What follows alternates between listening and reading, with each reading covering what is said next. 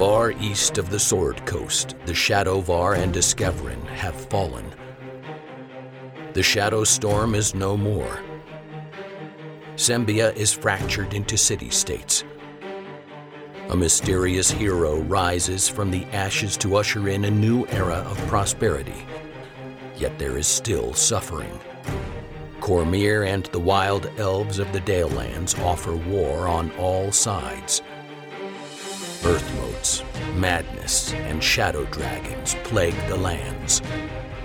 These are the tales of the heroes who ended that suffering. 1491 DR, the year of Sembian revival. All right, everybody. Hey, and that's a wrap. Oh my gosh. so we we start. I started reading the Sembia books back in, in summer of 2018, and we began this campaign in November of 2018, and we finished I think around June of 2019. But this this podcast started up in December of 2020, and now it's February of 2022. Officially my longest role ever. so we're here. Uh, we got everybody back for for what I've always called the all all cast reunion. Um, so I have a few questions I want to ask you guys, and we can kind of just chat for a few minutes if if you're good with that. Yeah, give it to us. I'm just wondering, like, what you think of the ending um, of the podcast versus the ending of the campaign. Any thoughts on that?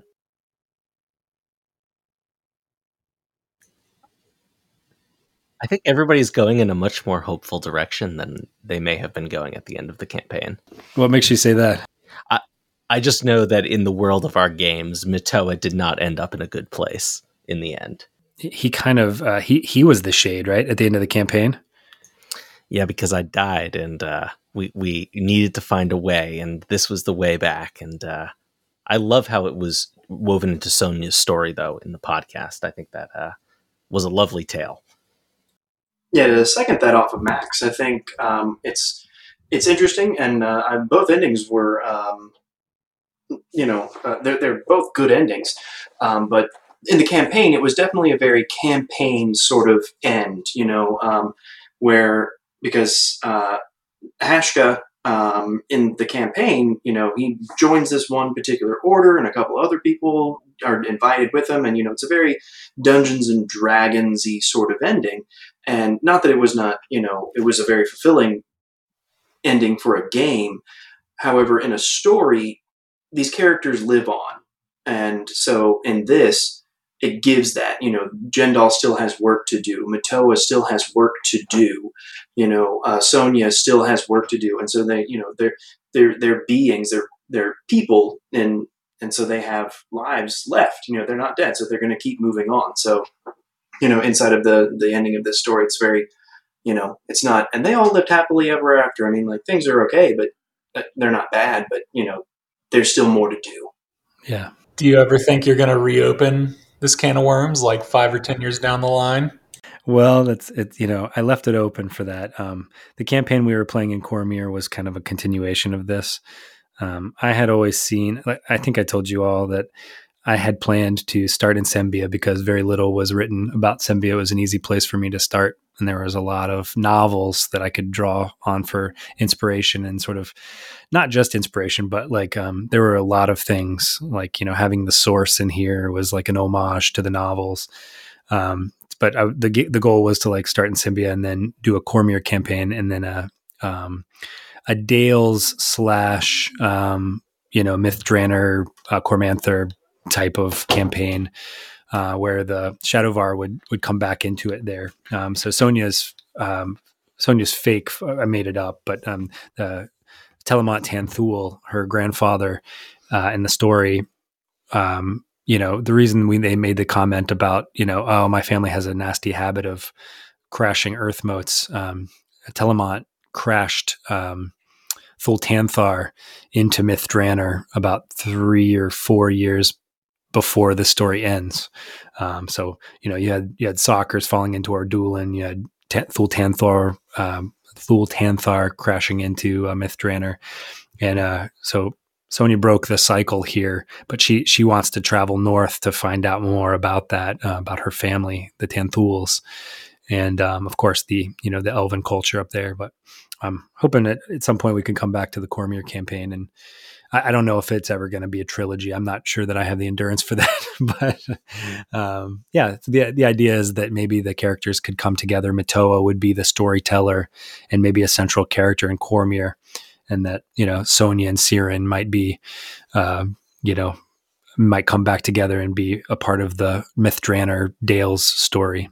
Um, all right. Well, I've asked each of you this individually when I interviewed you, but but now that the whole campaign is over, I'm I'm wondering if if there were any favorite parts of the podcast, um, favorite episodes, you know, favorite characters, favorite, favorite whatever.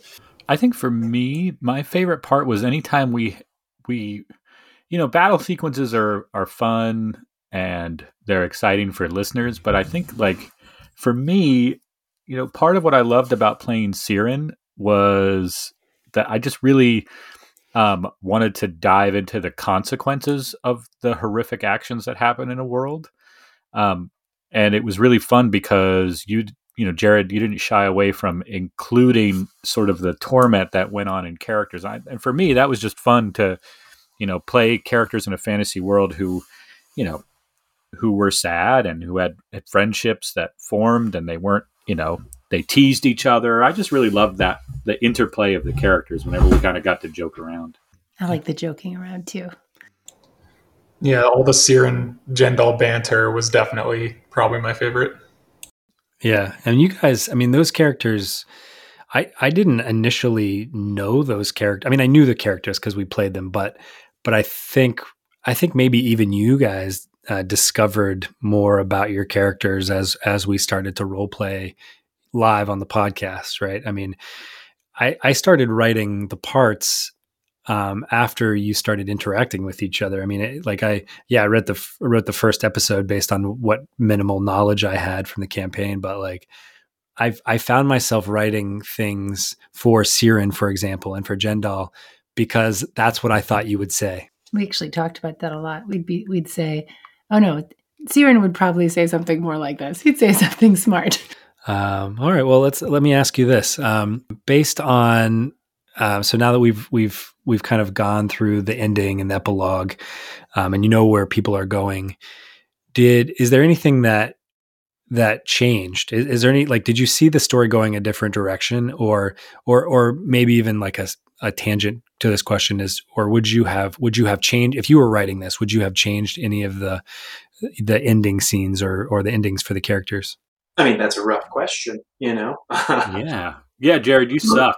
I would have changed everything. I, I, think uh, Steve, you you had you had thoughts, right? You want to you want to maybe start I'm this? shocked that Jendal's still alive. I was going to say actually. I tried. I, I, tried to talk him into killing you. I thought I absolutely was like, oh yeah, Jendal's going to die. Jendal's going to die for sure, like 100. percent I mean, Jendal was set on it. He, I mean, he, even he assumed that he was on his way to die. That was the plan. No, you're you're 100 percent right. I I I thought going into writing that episode that I was writing Jendal's death scene, and it turned out that the story had a different. It was, Lana's death scene. Yeah, it was Lana's death scene. yeah, which it actually very Jendal to sacrifice himself to save Lana or something like that. I could absolutely yeah. yeah, but that chance was taken away from him, and yeah. uh, I mean, not that it was a bad choice, but I mean, it was ended up actually being the more um, uh, the harder choice um, to to kill Lana. I think that that was it ended up being, I think, the more tragic of the two outcomes. I mean, three they both lived, or four they both died, but actually, I think them both dying would have been less tragic than just Lana dying. Yeah, Jendal got treated pretty rough there. I do that to some characters here and there, don't I? then I do have one question on that. Then, um, was Lana also a follower of Tymora, and if so, did she, was she chosen? Ooh, yeah, yeah. So I, you know, I've I always talked about Prospero, Godsend, the uh, adopted father, um, as you know, um, I, f- I forget how he described him, but basically he was a fortune, uh, fortune and glory hunter. I think is what is the term that they used. and so I always had in my mind that that Prospero, even even though we only heard him talk once, Ben, you played Prospero um, right before he died, and we and we heard we heard his voice actually when the characters were in um, the Shadowfell, uh, and then and then we got to see that scene of him inside, just sort of defending against the Shadar-kai. But we heard about him early on from the Arkenvale episode, and I always kind of had in my head that he I didn't really know his character, but I kind of wanted to leave it open.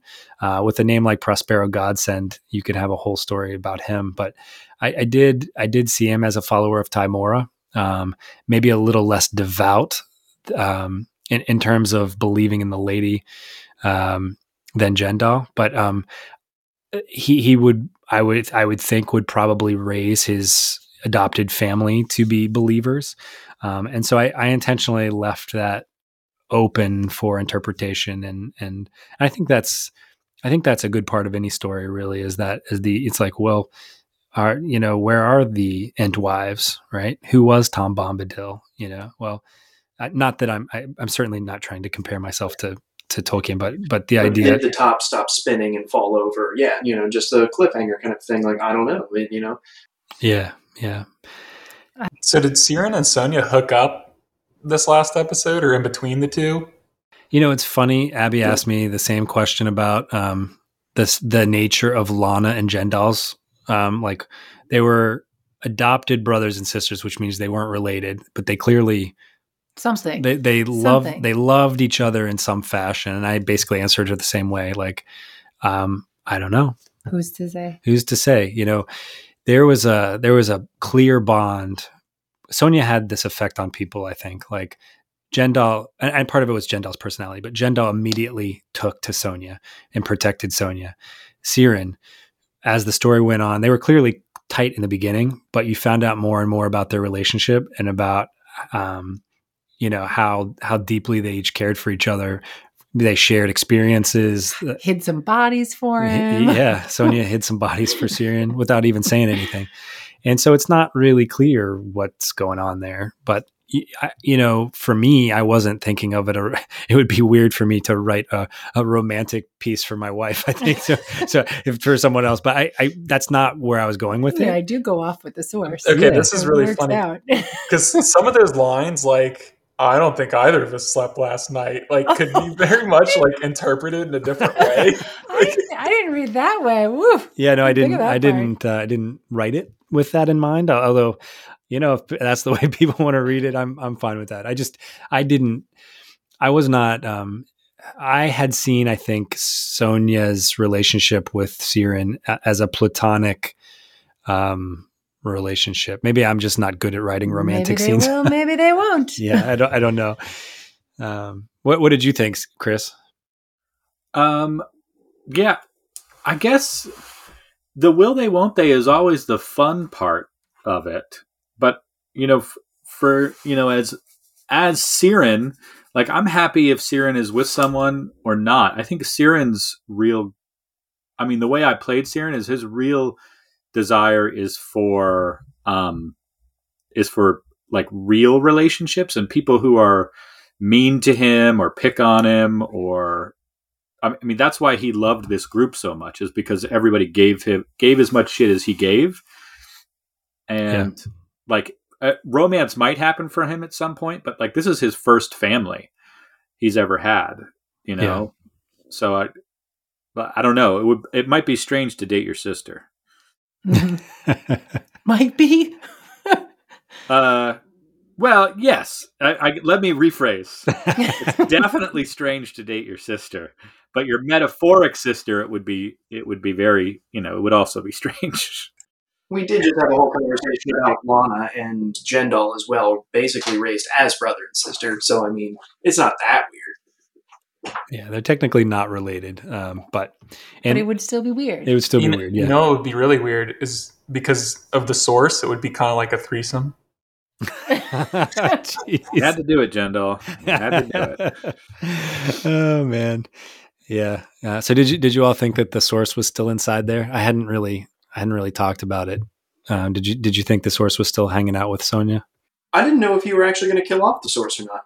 I felt like it was kind of unclear the episode before this. Like the, I thought the implication was the source was toast, and then it turns out he's not. But yeah. And didn't Sonya say something like "Source, come back into me" or something? And the source just uh, maybe it was an ambiguous reply. I'd have to go back and look at it again. Uh, I think she's basically said, you know, I wanted to. Uh, she had felt the source inside of her, you know, like mentally, but but hadn't really touched the source and uh, felt the pain. Uh, so uh, which again is probably an entendre or, or some, you know, I, I, don't know. I apparently I write a lot of those innuendos, but um, you know, she inadvertent. She, yeah, yeah. She, but she touched the source, and and there was a there was like a scream, and you know, she touched the source, and it was inside of her. yes, exactly. Oh, no, no. I, I want to piggyback on your question because I keep thinking of it because I know nothing about the campaign, um, only the podcast. But of all of the characters uh, at this point, I want to know from Max what do you think happens to Matoa after this? Because he seemed so straight laced, and then he poisoned Aldon, and he's like, you know, he's he's. I feel like there's so much room for a a spinoff of um, the surprisingly dark adventures of Matoa. I was going to ask that exact same question. I was. I just want to add on one more thing to it, though. I, sorry, Max. Um, but do you think after this experience, does he stay with the Harpers, or has this kind of he's got his own quest now with the swords, you know, or and finding those evils? Ooh, is he, is yeah. is Matoa still with the Harpers at, at, after this? Well, actually, in a second, I'm going to actually ask Chris to answer this question because Matoa appeared in a game that he ran far in the future, and I thought it was a really brilliant sort of encapsulation of what ends up happening with Matoa. Um, but the short term, I think the answer is yes, he does stay with the Harpers. In the campaign, um, Matoa's primary motivation is the collection of stories and the cultivation of stories, and so um, absolutely the swords are his new mission, but that is not separate from his mission with the Harpers. And uh, I think you're right, surprisingly dark, and it, it's a character I would love to explore more someday because I could see him spiraling further as time goes on. Um, yeah, Chris, do you want to mention what happened with Matoa in the game that you ran? Yeah, Matoa became kind of like this Harper like legend. Yeah um, which was like sort of whispered about, um, and like was a legend because um, th- th- it took place hundreds of years later in the but in the same world, and and Matoa would pop up every now and then, sort of as a catalyst to um, to frighten or or excite, and sometimes they didn't know it was Matoa because um, Matoa could change, you know, change the voice whenever they wanted to. Um, but it was just tons of fun to like have this character who I had all of this love and history for living with a bunch of you know level you know, at the time I think there's you know they started at level one but it was just fun you know just to have this like sort of godlike powerful you know unleveled uh, spirit Harper who helped them along and like yeah. there had been some sort of mental decline as of the hundreds of years of shade and yeah it was stories piled on top of each other. And, yeah, and sometimes it, you know, sometimes it, uh, Matoa would lie, like would give this extraordinary thing about everything, and they would go into like this dungeon expecting like a certain battle, so they would prep all of these things for like, you know, a a bronze dragon, and they'd go in and it would just be like, you know, a lich and you know, tons huh. of skeletons, and you know, they would be totally unprepared, and it, you know, that's sort of the type of gaming I like to do, where you know you actually have to respond to the situation. That's what Ed Greenwood would call an unreliable narrator. Yeah, and and you know you also you get that taste of power, right? Like he's willing to poison the king at the end. You know? Yeah. What what happens if you let yourself keep nudging people's stories? All of a sudden you're making it more exciting by underpreparing the less experienced. It does uh you know make the Cormyr campaign that we we just started um, a little like there's this uh, there's this Harper coming into Cormyr with Oromordic, right? So makes the makes the adventure that we went on with the uh, Swords of State a little more. I don't know, adds a little something to it. Um, all right, one last question for you all, um, and and I I'm going to give an example here because I think this is going to be a hard question, and I don't I don't mean it to sound um, the way that it's going to sound. So so the question is, has this podcast had any impact on your lives um, in in any fashion? And, and I don't I don't mean to like set that up for like accolades and like praise, but I'm but I'm going to give you an example of what I mean. So for me, this podcast, which I've been doing since 2018, has allowed me to interface with a number of authors and and um, historians, and um, I've had to prepare a lot for these interviews and read a lot. And I've gotten to know these people, and and although they're brilliant, they're just they're still people, right? They're people that are passionate about things like we are. And you know, when I was first sitting down to to to do this dramatized version of what I had done for three seasons, it was a completely different animal and involved um, you know time and, and skills that I hadn't really worked on as much. Although I've I've always liked writing. You know, I remember sitting, you know, calling Chris and being like, "Hey, I don't know how to tell this story, and this is this is what I'm thinking." And so we kind of walked, we kind of talked through it a little bit. But in writing, essentially, what is going to be between five and six hours of of published content, which is you know um, a, small novel on Audible, right? It gives me it gives me hope and gives me uh, confidence that I can do the next thing that I want to do, right? Like I, I've always wanted to write a novel, so I think you know maybe that's what's next for me. Um, so so in that sense, and and I you know I'm sure it's your thoughts are going to be very different, but you know think think campaigns or or acting or or whatever has has this um, has this experience through the campaign through the podcast impacted your lives at all oh i would say definitely it's the first time i've gotten to play a character um, in a creative format that i actually created and so that is has been a really cool journey for me and also um, i have it's been a while since I got to do anything creative like this with a group of friends, and so that has been really really special as well. Jumping off on uh, the group of friends, um, I mean, I joined about I think exactly halfway through the original campaign um, to play the character who who turned into uh, Hashka, um, uh, I, and um, it, it's given me essentially um, the the closest group of friends that I currently have. Um, because when COVID hit and everything, and ironically to that that earlier statement of being having my closest friends, ironically to that is that I have only ever seen one of you in person, and that is the person that I am related to by marriage. Um,